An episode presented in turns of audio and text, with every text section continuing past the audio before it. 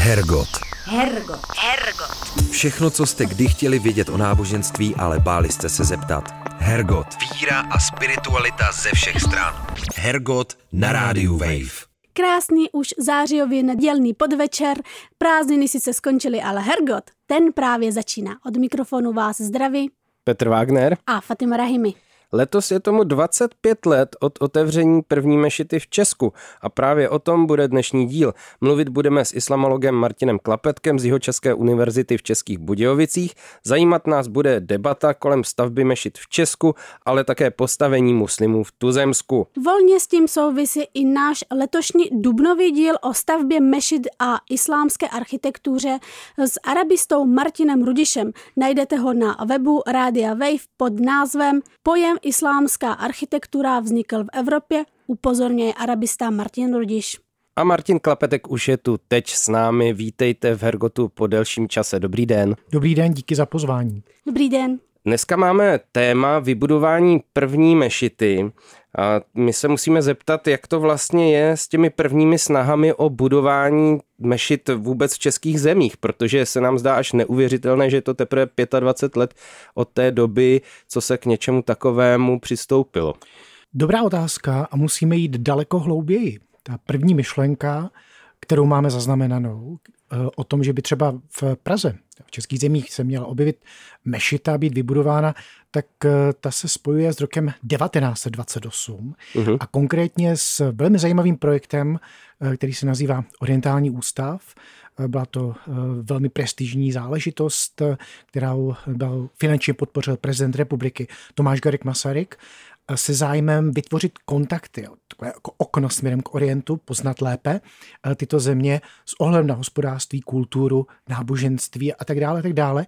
A jedním z těch impulzů, který vzešel z Orientálního ústavu právě eh, v tom roce 1928, byla myšlenka, že by bylo dobré, aby v Praze byla vybudována mešita a my máme dodnes podklady na jejich základě vlastně toto bylo, toto bylo předneseno. Hovoří se o tom, že Praha by měla mít podobnou stavbu s ohledem na rozvoj republiky.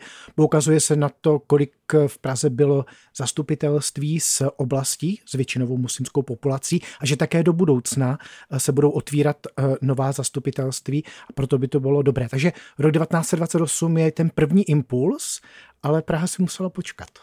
No, já budu trochu za šťouru, ale zeptám se, není to přeci jenom i tak docela pozdě, protože ten kontakt eh, s muslimským světem trvá nesrovnatelně déle. Já si vzpomenu jenom na mátkou na všechny ty romantizující stavby, které tedy už dávno stály v téhleté době, třeba ten známý minaret v Lednici, v tom areálu.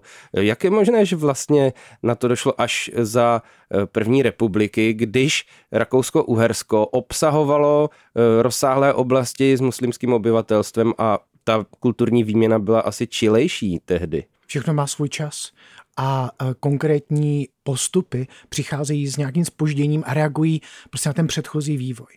Vy jste správně zmínil prostě ty historizující momenty, romantismus e, a orientalismus, který procházel Evropou a projevoval se různě v detailech v interiéru, v tapetách, v nábytku, ale takové, taky v exteriéru budov, tak byly vytvořeny třeba fasády, a nebo právě eh, takové ty detaily, jako je ten slavný lednický minaret, jeden z mála minaretů, který máme u nás. Uh-huh. A další, další stavby romantizující, které byly ale součástí třeba parkové úpravy.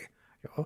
Například První, co mi napadá, je třeba Zámecký park ve Vlašimi, kde byla stavba, která už teď nestojí, která byla nazývána mešitou. Zůstává tam ten slavný čínský pavilon a podobně. To znamená, těch věcí bylo víc, ale spíš je to řekněme, reakce na změnu vztahu Evropy vůči osmanské říši. Už to není jenom nepřítel, už to není jenom někdo, kdo vlastně ohrožuje Evropu, ale je to také něco zajímavého. Jo, něco tajemného. Takže to se projevuje v těle stavbách. No a uh, ano, souhlasím s vámi, že právě výsledky už v, na konci 70. let 19. století a v tom pozdějším vývoji, kdy Rakousko-Uhersko získává ty nové, nové prostředí, vstupuje do Bosny a Hercegoviny, stává se důležitým impulzem. Když přijedete dnes do Sarajeva, tak prostě uvidíte jednu z těch tváří Sarajeva, kterou tam zanechalo Rakousko-Uhersko. To je právě jako důležitá věc, protože odtud přichází celá řada uh, běžných lidí, kteří se dostávají na naše území. Nejen, že Češi potkávají islám právě v Bosně, ale oni přicházejí sem, uh, stávají se součástí té společnosti, někdy je spíš na okraji. Pražana je a další Češi je potkávali v takových těch tradičních, tradičních jako rolích. Jo. Když člověk chtěl dobrou zmezlinu nebo kvalitní zeleninu a tak dále a tak dále.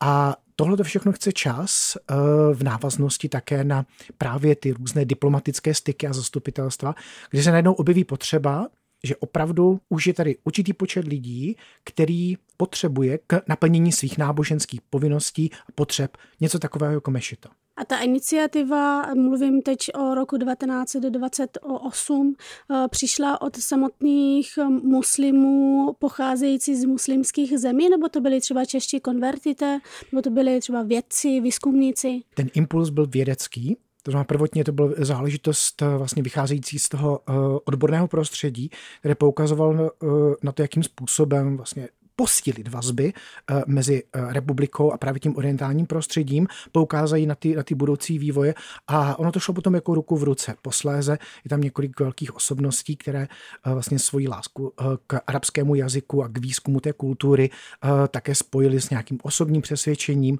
a díky tomu například máme převod významu koránského textu do češtiny. Mešitu tehdy nepostavili, ale jestli si pamatuju dobře ze svého výzkumu do diplomové práce, tak eh, v té době vznikal muslimská náboženská obec. To jsme o, pár let později, eh, jsme právě tak jako na tom přelomu roku 1934, 1935 a to už je jiná situace. Jo, tam eh, vlastně se vytváří sice malá, ale velmi taková jako aktivní skupina eh, vlastně velmi různorodých osob. Byli to lidé, jak čeští konvertité, tak potom také právě z toho prostředí s bosenskými kořeny a někteří zástupci právě těch, těch arabských, z toho arabského prostředí.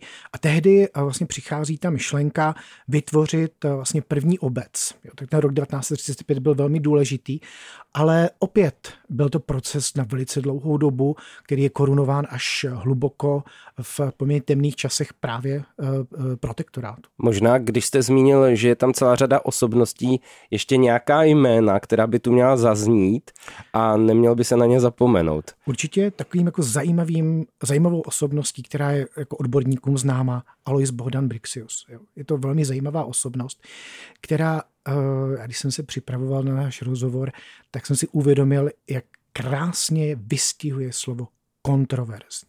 Opravdu přesně vystihuje tuto osobnost slovo kontroverzní. A není to jenom takové to kliše, že jsou různé úhly pohledu. Opravdu byla to velice, velice specifická osobnost, velmi aktivní člověk, eh, na kterého, ze kterého mm, vlastně zůstala celá řada eh, přímých, přímých dokladů eh, jeho, jeho práce, jeho názorů, jak v médiích, časopis Vlajka, ale také v osobním životě i podobně. A je vidět, že ta reflexe právě těchto velkých, velkých charismatických osobností je záležitostí dlouhodoba. Automaticky to neznamená, že prostě ten názor se ustálí a je jednotný ano, ne, dobrý, špatný, ne. Ten, eh, tady v tomhle případě stále vlastně vidíme, jak jsme mnohdy komplikovaní. No a v čem ta kontroverze spočívala teda? Jedna věc je ten zásadní, opravdu jako láskyplný příklon k arabské kultuře, k islámské kultuře, eh, což odpovídalo také jeho poměrům eh, v rodině. Jeho, jeho druhá žena vlastně konvertovala s ním eh, k, k islámu. To znamená, to je jedna, jedna ta rovina. Potom se zdůrazňuje jedna, jedna důležitá věc a to je opravdu jeho, jeho odpor vůči Britům. Uhum. což je zase jako zásadní věc týkající se uh, fungování koloniálního systému, jak v Africe, tak v, na Blízkém východě. Jo, takže to jsou takové jako osobní, velmi, velmi jako těžké osobní uh, záležitosti.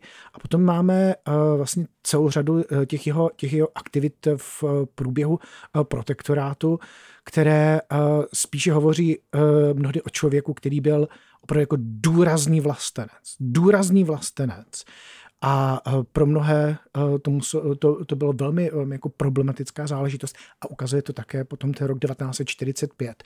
A ty, těch několik procesů, které jsou s jeho, s jeho osobou vlastně spojeny, postupně se vlastně krystalizuje to, že není jednoduché jen tak říct prostě automaticky kolaborant a tak dále a tak dále. A ukazuje to potom i vlastně závěr jeho života. Brixius vlastně umírá v roce 1959 a stále byl jednou z takových výraznějších osobností, která stále nesla tu myšlenku eh, toho, že islám v Česku, v Československu je, měl by fungovat a nějakým způsobem být rozvíjen. A jaký tedy osud měl muslimská náboženská obec, která vznikala před druhou světovou válkou a někdy v 90. letech zase se zrodila, protože během toho už trošku umírala? Mi to připadá, je to takový typicky české. Ten rok 35 a podobně je vlastně impulzem určitého nadšení, kdy prostě se poukazuje na to, vytvoříme prostě muslimskou obec v rodícím se Československu. A e, celá řada těch věcí, protože nám zůstaly vlastně ty archivní materiály a ukazují e, na to nadšení, které sebou nese celou radu různých chyb. Já jsem historik, to znamená, eh, když vidíme, jakým způsobem se formovalo Rakousko-Uhersko, odlišně eh, se definovaly zákony, které se týkaly právě islámu, jak v předlitavsku, v zalitavsku. Jsou to rozdílné roky a především je to ten problém, kdy eh, jak hm, ta, ta část předlitavská uznává pouze konkrétní právnickou školu v rámci islámu. V případě toho Zalitavska se uznával islám obecně. Teď tady máme Československo, tvořené nový, nový stát. A to byly věci, které v návaznosti na vznik té komunity nebyly příliš jako do detailu reflektovány a díky tomu se to velmi dlouho táhlo. A ukazuje se v tom procesu, jak důležité eh, vlastně bylo komunikovat jak s magistrátem hlavního města Prahy, tak s státem jako takovým, kdy vlastně ty procesy byly vzájemné a týkaly se uznání té obce a s tím spojeným záležitostmi. Eh, já bych tady pominul detaily týkající se eh, jazyka, jak, jak se bude fungovat, ale právě vybudování mešity se nám tam obět, objevuje jako důležitý impuls pro tu vznikající komunitu.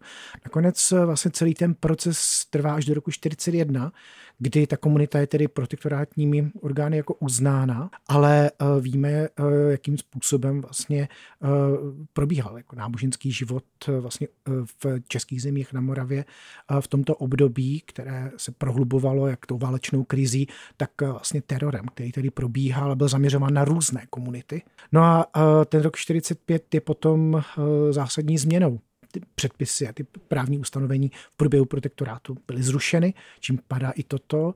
Je potřeba, jak jsme zmínili, některé ty osobnosti e, nesly zodpovědnost za ty minulé, za ty minulé činy. No a postupně vlastně se stává ta, ta komunita stále menší, okrajovou a je zajímavé sledovat to, že musí se vlastně reagovat nejenom na tu místní situaci, jak se proměňuje socialistické Československo, ale také na ty historické souvislosti, kdy najednou některé státy e, jsou pro sovětský blok nepřáteli a jiné se stávají přáteli, kdy prostě Izrael e, se stává e, velmi problematickou zemí a s ohledem na celou tu hru se najednou přiklání více k těm arabským zemím a nejenom k těm, které prosazují. byl jeden druhý. Přesně tak. Jo, nejenom k těm socialistickým, ale i k dalším. Ale přesto ta komunita v Česku byla opravdu malá. Byla tvořena několika osobami, které byly v kontaktu jako minimálně.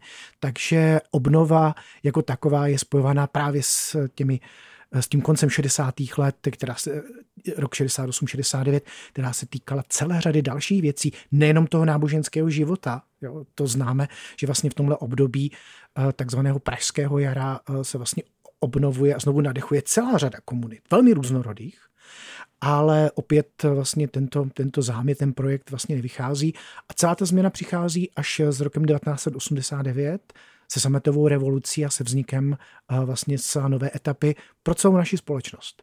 A je to tak, že potom v 90. letech, kdy dochází k znovu zrodu náboženské obce muslimské a i stavby mešit, jsou to podobné lidi, kteří za to stáli i v během socialistického Československa, nebo jsou to úplně jiní lidi?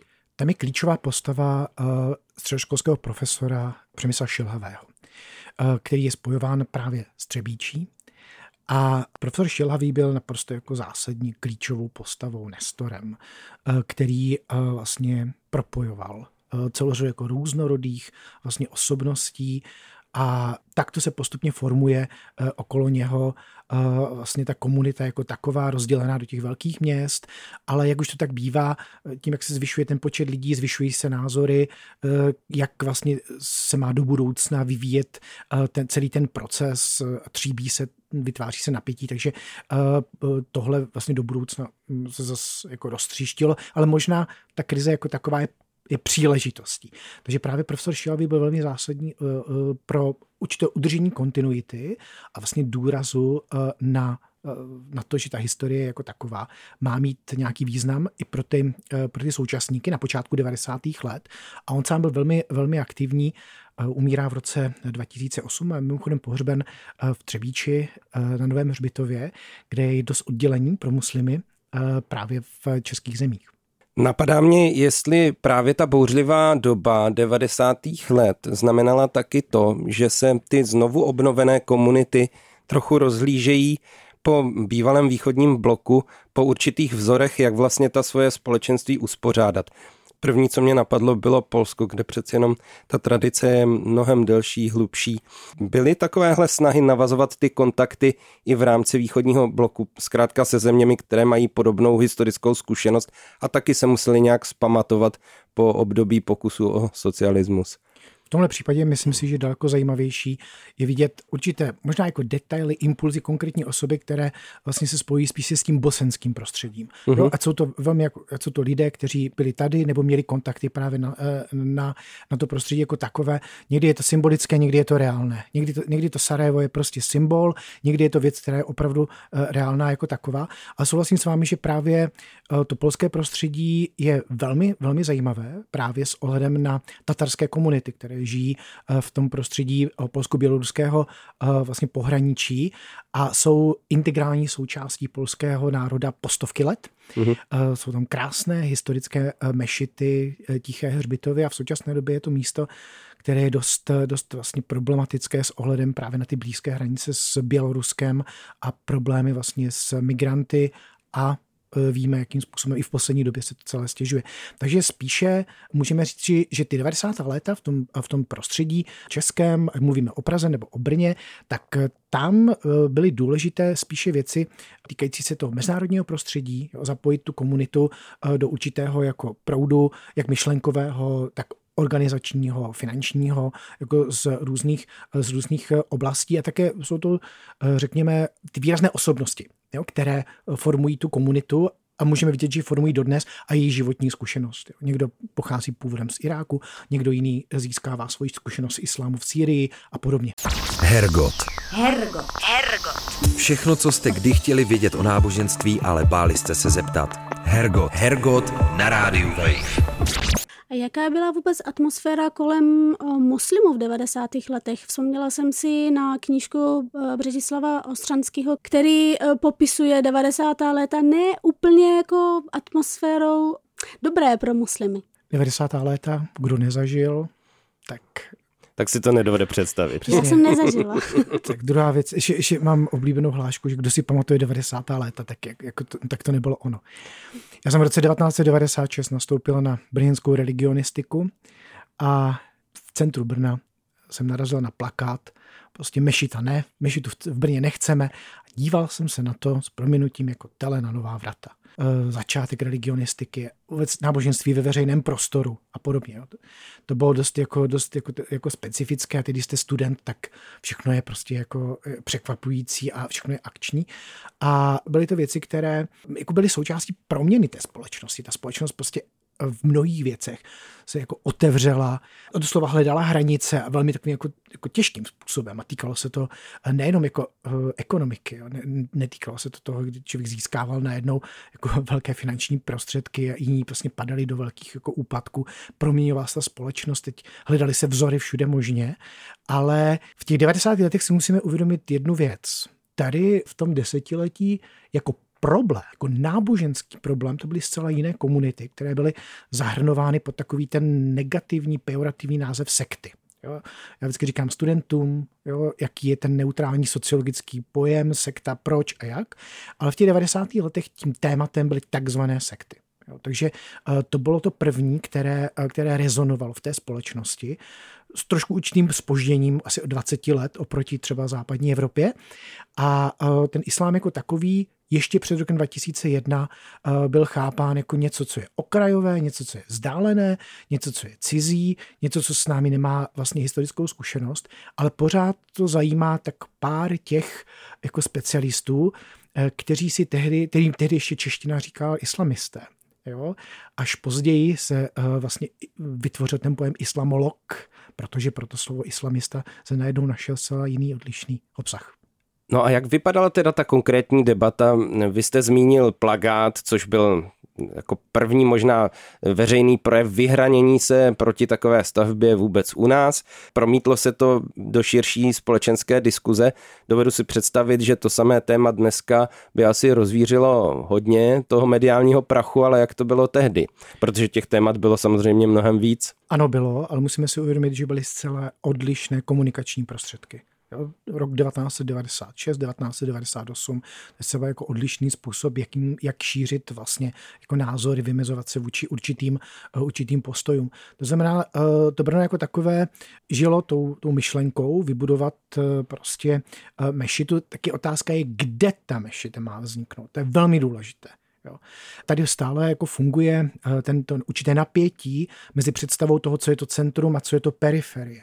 Nemusí to být vůbec reálné. Mnohdy je to opravdu představa o tom, co je to centrum, centrum města, místo, kde vlastně se vytváří ve veřejném prostoru vzájemná komunikace a co je periferie. Kdo má být na té periferii? Jo? Mnohdy je to spíš virtuální záležitost než reálná. Takže už jenom otázkou bylo, kde samotná ta, eh, ta budova má vzniknout, na Vídeňské ulici, eh, eh, nedaleko, nedaleko ústředního hřbitova a podobně. A potom tam byla otázka, která se řešila v komunikaci právě se zastupiteli města, jak ta budova bude vypadat. Takže vychází se eh, z takového dlouhého procesu, opět eh, ty doklady máme eh, dodnes zachovány, kdy se nakonec vytváří kompromisní řešení podoby, vnější podoby té budovy, aby tedy nenarušovala okolní ráz. Vřele doporučuji podívat se na, na tu mešitu, projít si to okolí, aby člověk viděl, o jakém rázu mluvíme. A to znamená, vzniká stavba, která je bez minaretu, je, vzniká stavba, která je bez uh, vlastně kupole. Jsou tam jenom takové jako vypouklá okna, která, uh, která to naznačují. Nakonec je tam doplněna taková mozaika a podobně. Takže neustále se vlastně hovořilo o tom, kde ta stavba bude, jakým způsobem bude vypadat. No a ono je zajímavé tyhle ty debaty sledovat, jak v těch 90. letech, tak třeba v současnosti v tom evropském kontextu, protože mnohdy se ukazuje, že ta stavba v tom veřejném prostoru funguje jako symbol, jako zástupce té komunity. A někdy prostě stačí, že tam ten minaret není, někdy uh, vlastně uh, ty petice anebo uh, ty místní velmi různorodá, jak náboženská nebo politická hnutí, vyžadují to, že ta stavba třeba nemusí stát vůbec. Proč Brno? Proč se opustilo z Prahy? V té době, v těch 90. letech opravdu Praha a Brno pro rozvoj té komunity byly, byly velmi důležité, byly zásadní. Samozřejmě i další města, ve kterých fungovaly vysoké školy, to znamená, byl to, bylo toto prostředí eh, vysokoškolské, eh, kdy určité skupiny vlastně studentů hm, ze zemí s většinovým eh, muslimským obyvatelstvem nárazově, případně pravidelně konali vlastně modlitby v pronajatých prostorech, ale Praha a Brno byly, byly zásadní tady v tomto s ohledem právě na Zvyšující si počet osob eh, s trvalým pobytem, které už zůstávali v těch městech, eh, přicházeli sem eh, buď za prací, s rodinami, za, za biznesem a postupně vlastně se vytváří to, to prostředí, vznikají právě ty dvě, ty dvě nadace. A jak jsem zmiňoval profesora Šilhavého, ta Třebíč tam hrála takovou jako zajímavou, zajímavou roli. A někdy to tak je, že prostě v určitou chvíli se vám sejde několik velmi jako aktivních lidí a ty věci se dají do pohybu. Jo, v tomhle případě to bývá otázka personální, to znamená, musíte mít lidi, kteří do toho investují svůj čas. Potom je to otázka finanční a většinou velmi důležitým motivem je získání toho pozemku. Ten získání toho pozemku je ten důležitý krok a na to vlastně nastupují ty další, ty další procesy. To znamená, to Brno v tomhle o ten rok Prahu předběhlo a dodnes vlastně obě ty města jsou, jsou pro, řekněme, ten profil, náboženský profil islámu v Česku zásadní. Mluvili jsme o tom, že muslimů tady bylo málo v 90. letech, přestože se společnost otevřela, tak hledala svou hranici, že o islámu se moc nezajímala, protože to považovalo že za něco okrajového. Jak je to možné, že potom teda vznikaly plagáty, o kterých jste mluvil? Kdo proti tomu bojoval a co se jim nelíbilo?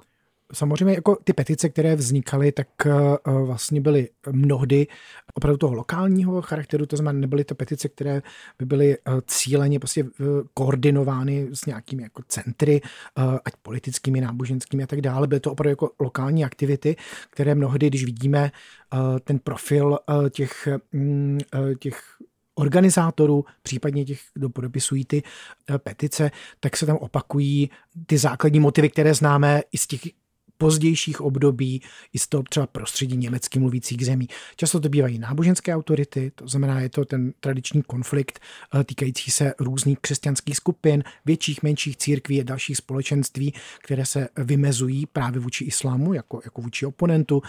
A potom to často bývají eh, skupiny, eh, které, hm, řekněme, z takového jako konzervativního rázu domnívají se, že společnost prostě by měla být založena na, jako na, na tradicích, oni sami si definují definují, co to ty tradice je. Bývá to spojené s jazykem, bývá to spojené právě s povědomím nějakým geografickým a s významnými historickými souvislostmi a podobně. To znamená, eh, často jsou to právě ty lokální záležitosti eh, napojené třeba na nějaké náboženské argumenty.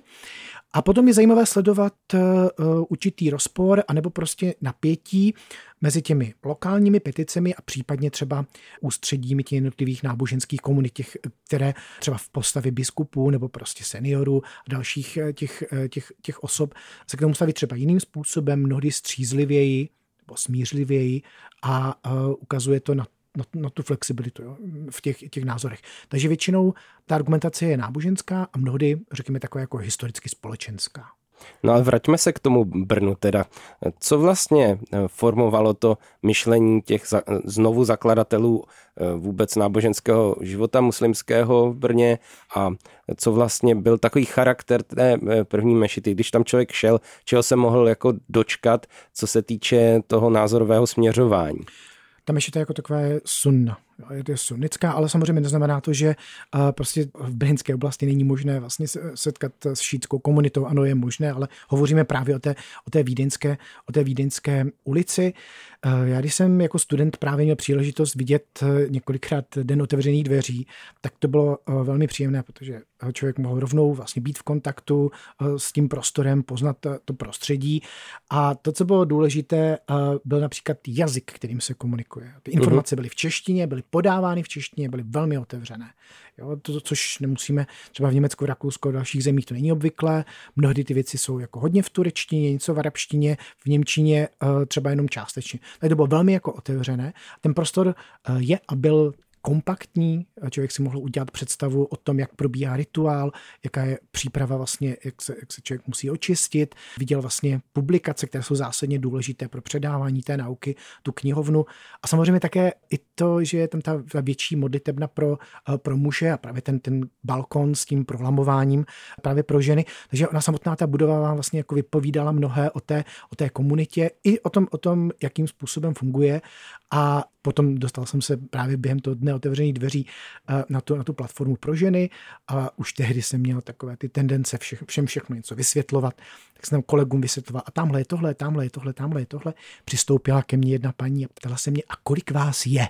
A já, no, my jsme tady tři z univerzity. Ne, já myslím, kolik je vás muslimů tady. Tak jsem jim vysvětlil, že i když člověk má zájem o islám a vlastně zajímá se o tohle, nemusí být automaticky uvnitř té komunity.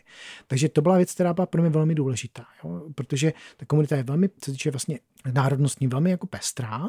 I, I to vedení jako takové má vlastně jako migrační historii, ale je prostě jako zcela jako integrováno a pro mě bylo velmi důležité právě ten důraz eh, na tu, na tu jazykovou otevřenost. A ta otevřenost drží se dodnes? Je to duch, který se pořád na tomhle místě drží? Ano, i když, jak sami můžeme eh, vidět, stačí se jenom projít eh, prostě jako mediální výstupy prostě za posledních 20 let, tak člověk jasně vidí, že v mnoha případech ta komunita prostě čelila buď jako otevřeným útokům, jo, nebo, nebo velmi jako bouřlivému období a věřím tomu, že to vůbec není jednoduché vlastně udržet si, udržet si právě tenhle ten jako otevřený trend. Jo, na jednu stranu jsou to věci týkající se toho, že se museli vypořádat opravdu jako s otevřenými, eh, velmi, velmi agresivními eh, vlastně útoky. A potom ta druhá, abych to trošku jako taky jako uvolnil, vždycky říkám svým studentům, kteří se zajímají o, ty, o to témata, říkám, podívejte se, pokud jste už 30. nebo 50. studentka se zájmem o ženu v islámě nebo o české muslim, která přichází s 50. bakalářkou, tak jako není to vůbec jednoduché. Jo? Uh-huh. Protože jedna věc je to, jak se ta samotná komunita charakterizuje. Jo? My jsme muslimůn, žijeme v republi- České republice, co to znamená? A druhá věc je, co jsou oni pro tu společnost. Jo? Takže někdy můžou být tím bleskosvodem, tím hromosvodem různých problémů, anebo na druhou stranu právě zdrojem informací a obojí je únavné. Mm-hmm. Vy jste zmiňoval, že teda kromě uh, mešity v Brně máme mešitu i v Praze. Mnoho, mnoho let trvalo, než se otevřela první mešita v Česku, a, ale od eh, té první druhé zas tak eh, dlouho netrvalo. Jak je to možné, že potom to bylo vlastně tak rychle, ta pražská mešita? Máte pravdu, protože brněnská mešita byla slavnostně otevřena 2. července roku 1998 a ta pražská mešita 1. května 1999. Ten první akt byl opravdu jako mediálně velmi pokryt. Byli pozváni ti nejdůležitější z různých náboženských komunit a podobně. Ten druhý akt byl velmi tichý. To znamená uh, otevření uh, vlastně uh, komunity uh, nebo komunitního centra právě na Černém mostě. Oproti tomu všemu, co probíhalo před rokem v Brně, tak bylo to nesrovnatelně vlastně daleko, daleko klidnější. Nevím, jestli je to právě ta otázka toho centra nebo periferie, Vřele doporučuji posluchačům zajet si někdy na Černý most, aby pochopili, o čem vlastně mluvím. Já když jsem tam byl právě se studenty na, na exkurzi z Českých Budějovic, tak Eh, člověk si uvědomí, že pokud má jet eh, prostě na pravidelnou modlitbu až právě na ten Černý most do Blatské ulice, teď všechno tohle to, trvá, jo? chce to vlastně jako čas. A opravdu to může mít i tenhle, eh, tenhle konkrétní motiv. Stavba je to velmi zajímavá. Oproti Brnu, které je novostavbou, tak tady vlastně došlo k architektonické úpravě vlastně už těch stávajících přestavbě, z těch stávajících, stávajících prostor. A Nikdy nezapomenu na jednoho svého studenta ještě z brněnské religionistiky, který eh, měl velmi takový jako velmi islamokritický, když budu politicky korektní, islamokritický přístup. A já jsem pořád přemýšlel, jak je to možné, jako proč vlastně zrovna tohle, tak jsem se ho ptal, jako jak, jestli má osobní zkušenost, že jako ne, že nikdy v životě muslima nepotkal. A já, má, zajímavé, byl kombinovaný student religionistiky v Brně. A já říkám, dobře, a odkud jste? Z Prahy z Černého mostu. Mm-hmm. Tak jsem si jako říkal v tu chvíli, někdy uh, prostě se můžete míjet uh, s lidmi, s komunitou, s určitou situací, i když jste uh, v, jako úplně, úplně jako nejblíž. Hergot. Hergot. Hergot. Hergot na rádiu Wave. My už jsme trošku oťukali to téma útoků na místa modlitby a na mešity. Musíme se tomu asi pověnovat, jak se situace a to vnímání těch míst setkávání změnilo po roce 2001 a pak po roce 2015 s takzvanou uprchlickou krizí, která vlastně nebyla, ale zřejmě si toho veřejný prostor velmi málo všiml. V Česku nebyla. No. Rok 2001 byl opravdu důležitý, zlomový pro mnohé z našich posluchačů.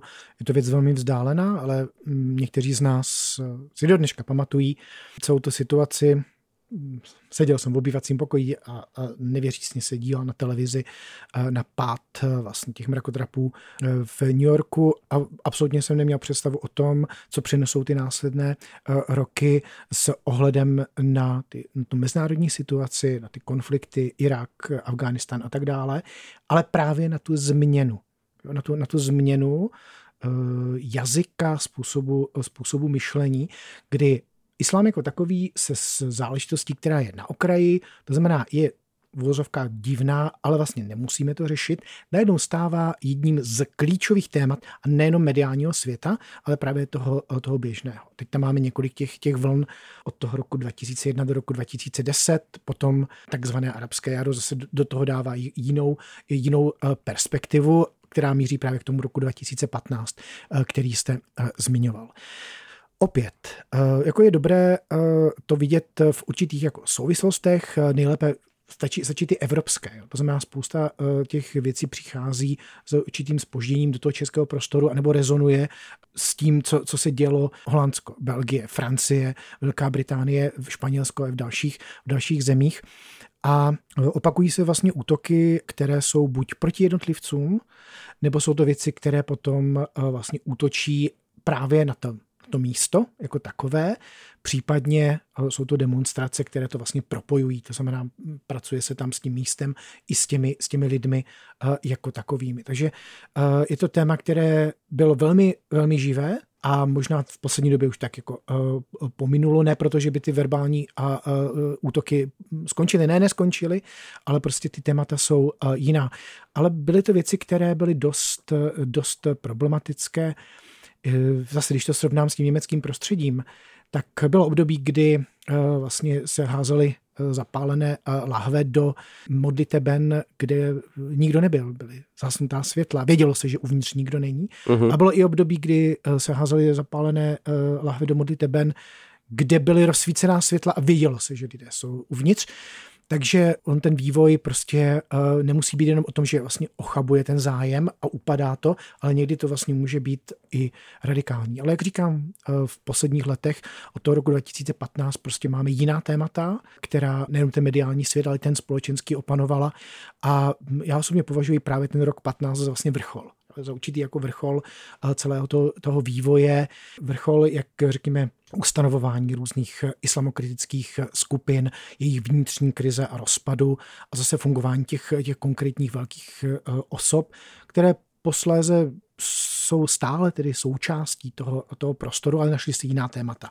Covid a Ukrajinu. Máte pocit, že v roce 2015 probíhala komunikace i ze strany Meši dostatečně?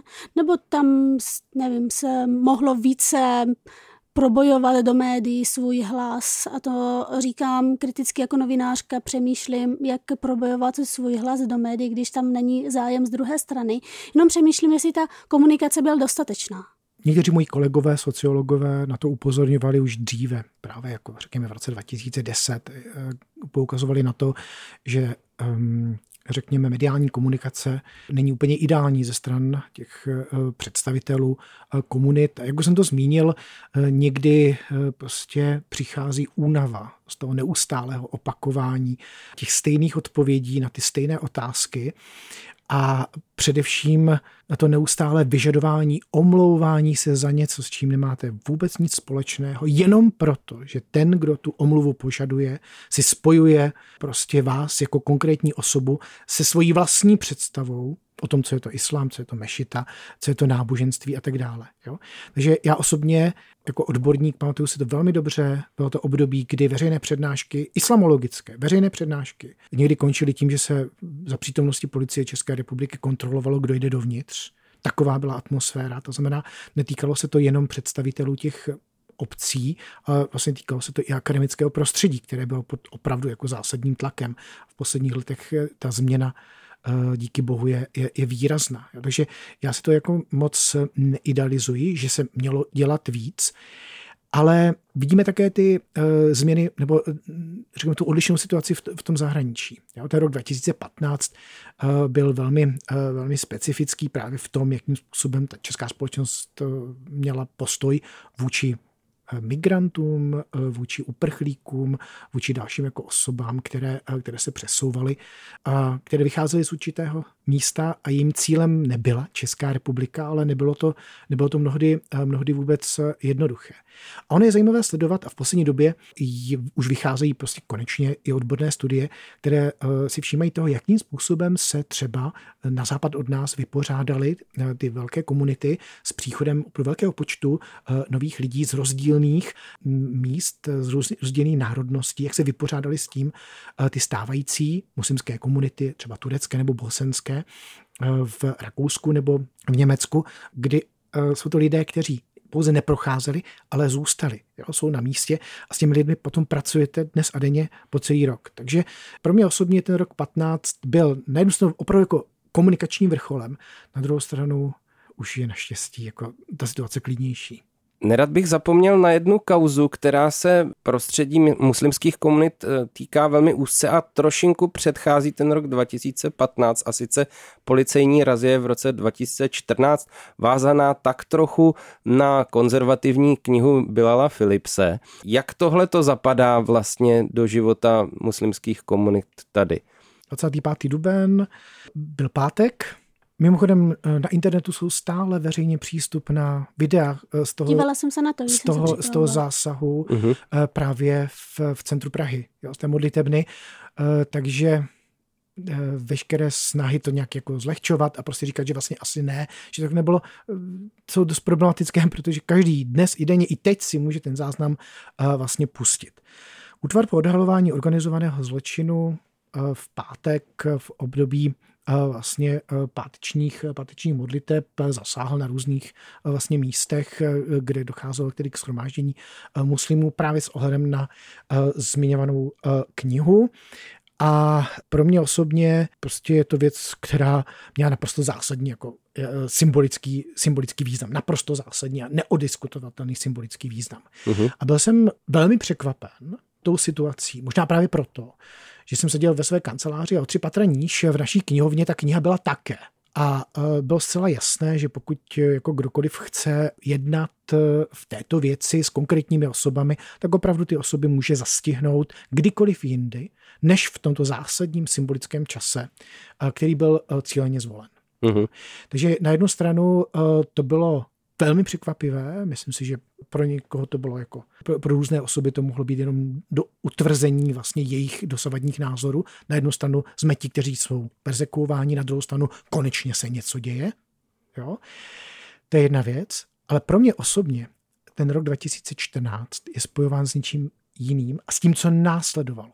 Tedy nejenom s těmi záležitostmi týkající se indonéského velvyslanectví, za, eh, právě těmi záběry, vůbec ta kauza spojovaná s doktorem, eh, doktorem Sáňkou, jo, který nakonec eh, vlastně od toho dubna 2014 byl, byl, byl trestně stíhán a soud uznal, že to stíhání bylo nezákonné. Uh-huh. Tak ukazoval to na dvě věci. Za prvé, nikdy nezapomenu na veřejnou modlitbu na letné, která byla vykonána vlastně po těch, po těch událostech, protože pro mě jako odborníka bylo nepředstavitelné do té doby, že bych jako viděl záběry prostě takového množství prostě uh, muslimů v Česku, v Praze, kteří by vykonali veřejnou modlitbu na takovém místě, kterým prostě ta letná je, jako symbolicky. To bylo pro mě velmi, velmi jako zajímavé a upřímně, když vlastně vzpomínám na, to, na tu situaci, když jsem se i připravoval na to naší setkání, tak stále zůstává vlastně nejenom eh, ten pohled na ten zásah toho útvaru, ale právě ta reakce. Ta reakce, ta veřejná modlitba pro mě osobně zpětně byla, byla velmi důležitá. A ta druhá věc, ta ukazovala na to právě eh, v různé ty, eh, eh, ty jednání týkající se samotné té publikace té knihy, jejího obsahu a vůbec jako definování těch základních pojmů. Tak bylo zajímavé sledovat, jakým způsobem vznikaly ty expertní posudky, jak na straně obhajoby, tak vlastně obžaloby a jakým způsobem se cizelovaly pojmy, jako je salafia, co je to vlastně hnutí a tak dále a tak dále. A tohle zase jako ukazuje, řekněme, na určité jako vztahy uvnitř akademické obce. Tak to jsou ty dva prvky, které si z toho, z toho beru. Vy jste mluvil o tom, že to bylo velmi symbolický a ta symbolika tkvěla v čem? Pokud v době naprosto klíčového času, kterým prostě je období páteční modlitby, na místě, které pro jako zásadní, jako jsou prostě jako mešity a modlitebny, které fungují určitým způsobem, Jo? To znamená, eh, dodržuje se rituální čistota místa těla, šatu a ten čas je velmi, velmi jako důležitý pro správné vykonání té, té modlitby jako takové. Tak pokud si zvolíte takové místo a takový čas eh, pro takhle spektakulární jako zásah, tak prostě to je, to je prostě věc, která je neodiskutovatelná absolutně. Ve chvíli, kdy můžete ty konkrétní osoby zajistit uh, zcela jindy, protože pravidelně chodí do svých kanceláří a jejich pohyby obecně znám, Jo, takže eh, tady to bylo, to bylo naprosto jako jasné. Mluvili jsme o událostech v roce 2014, potom v roce 2015. Teď se přesouváme do současnosti. Mluvili jste o tom, že už ta debata, veřejná debata je klidnější. Eh, ví se dnes, kdo navštěvuje jak pražskou, tak brněnskou mešitu? Jsou to mladí muslimové, starší muslimové? Máme nějaký pojem, máme nějaká data vůbec? Vždycky je to o tom, že vlastně se postupně proměňuje ta komunita s ohledem na, na, na, na tu dobu, kdy, kdy funguje. To dostává se do určitého uh, rytmu generačního, vlastně přicházejí děti a podobně, takže otvírají se nové, nové problémy týkající se vzdělávání uh, a podobně. Uh, takže to známe i z toho jiného prostředí, jako z okolních států, kdy se formuje vlastně ta komunita, tak ono to chce vlastně nějaký čas, než, než to pokryje ty jednotlivé generace a dostane to nějaký určitý rytmus. Tady u nás je to o tom, že stále je to vlastně jako komunita, která je jako národnostně roztříštěná, je to komunita, která je tvořena vlastně velmi jako různorodými, různorodými lidmi. Ta, ta část českých konvertitů pořád bude prostě jako okrajová a jako větší vlastně procento budou právě lidé, kteří dlouhodobě žijí prostě jako v Česku, ale mají určité, určité vlastně jako migrační prostě jako zázemí a jsou, jsou součástí té komunity, což je strašně zajímavé sledovat. Protože na jednu stranu eh, mnohdy eh, ti lidé, kteří pocházejí eh, z těch zemí s většinovým muslimským obyvatelstvem, tak jako si přinášejí nejenom svoje místní zvyky, ale i určitě takové povědomí, že vlastně oni ví, co to islám je. Ale zase ti čeští konvertité mají zase takový ten to plus, že se daleko lépe orientují v tom veřejném prostoru i s ohledem na jazykové kompetence a souvislosti. A teď jde o to, jestli tady ty dva tlaky jako budou spolupracovat, anebo budou proti sobě. Jo, takže to je, není vůbec, uh, není vůbec uh, jednoduché. Ale pro mě jako výzkumníka je to vždycky jako výzva, jak, jak tu komunitu poznat, protože není to vlastně jenom o tom, že člověk navštíví v rámci nezúčastněného pozorování pravidelné modlitby, ale vždycky musíte jít ve dvojici. To znamená, musíte mít v týmu eh, nějakou kolegyni, která zase eh, bude spolupracovat eh, právě s muslimkami, bude mít prostor vlastně mluvit s těmi dámami, uvidí vlastně ten život z pohledu právě žen a jejich dětí. Zase ten kolega má trošku jako jiný úhel pohledu ze strany vlastně té mužské části. last year. Tyhle ty věci, když se dají dohromady, tak je, to, eh, tak je ten eh, obraz eh, vlastně pestřejší. Nedávno jsem byl pracovně v Rakousku na výzkumu, byl jsem ve velmi zajímavé mešitě ve Štýrském Hradci a ta je většinově bosenská a byl tam místní imám, který vlastně během půl hodiny měl vyřešenou modlitbu a já jsem se pokusil být vtipný a řekl jsem mu, že jako za půl hodiny to je výborný, to je rychlý, jo, my katolíci hodinu a pravoslavní to ten čas ani nepočítají. A on mi dal výbornou odpověď. Eh, je pátek, ti lidé nemají dovolenou, to normálně v práci a investují tuhle tu půl hodinu, aby sem přijeli, vykonali modlitbu, vyslechli, vyslechli si chodbu, vyslechli si kázání a jedou vlastně zase zpátky. Jo, takže e, taky kdo jde vlastně do té mešity, kdo má tu příležitost, kdo má ten čas a taky e, vlastně, kterou z nich vlastně navštíví. Jo, jet až na tu periferii, ne každý vlastně má tuhle tu, tu možnost, takže i tohle potom ovlivňuje podobu, podobu těch pravidelných návštěvníků. A nakonec možná praktickou otázku. Chystají se další muslimské sakrální stavby na našem území? Je něco v plánu? Máme o tom nějaké informace? Já osobně o ničem zatím, zatím nevím, ale myslím si, že v poslední době eh, vlastně je tady spíš záměr nějakým způsobem eh, upravovat stávající prostory do podoby modliteben. Uh-huh. To znamená, to je potom záležitost vlastně úpravy interiéru jako takového, jeho doplnění třeba právě o koberec, mihrab, který ukazuje směr k Mekce a potom jako další vlastně symbolické záležitosti. A pak se ukazuje to, jestli od toho procesu pouhého pronájmu vlastně ta komunita dojde k tomu, že si může ten prostor vlastně zakoupit. Takže já si myslím, že do budoucna eh, bude zřejmě těch modliteben trochu víc. A pak bude zajímavé sledovat, eh, jakým způsobem eh, se formují, jak to tam vypadá a také, co je důležité, kdo tam chodí. To znamená, je to prostor, který je používán lidmi. Moc děkujeme za to, že jste přijal naše pozvání do Hergotu po delší době a přejem všechno dobré do vaší práce. Díky moc za pozvání a jsem moc rád, že jsme byli zase spolu. Já se budu těšit příště, mějte se. Naschledanou. Děkujeme, nashledanou. Hergot. Hergot. Hergot. Všechno, co jste kdy chtěli vědět o náboženství, ale báli jste se zeptat. Hergot. Hergot na rádiu Wave. To byl Martin Klapetek opět v Hergotu Rádia Wave na téma postavení první mešity v České republice. Myslím si, že jsme to 25. výročí uctili slušně, řekl bych. Zavzpomínali jsme na spoustu věcí a dramatických bodů. Hluboko vlastně. do dějin vlastně. Hluboko do dějin i blíže do dějin. No, mně přijde neuvěřitelné, že některé ty události, které mi přijdou vlastně čerstvé, už budou deset let staré. To je zvláštní, co? Přesně, na mě to působilo úplně stejně, protože, pozor, já jsem do Hergotu nastoupila těsně po takzvané uprchlické krize roku mm-hmm. 2015, takže vlastně i já už jsem tady dlouho. Mm, to je pravda, no. Mm. A letí to. Letí to. Čas ano. pádí. No, Přesně takhle nám utekly i ty prázdniny, teďka už se zase vrháme do školního roku, případně později ještě do akademického roku. Přejeme vám, pokud vás se to týká osobně, posluchači, posluchačky, hodně štěstí a sil a budeme se těšit zase příští týden. Možná přijde i Dominik, kdo ví? Ahoj. Ahoj, naschle. Hergot. Poslouchejte podcast pořadu Hergot kdykoliv a kdekoliv. Více na wave.cz lomeno podcasty.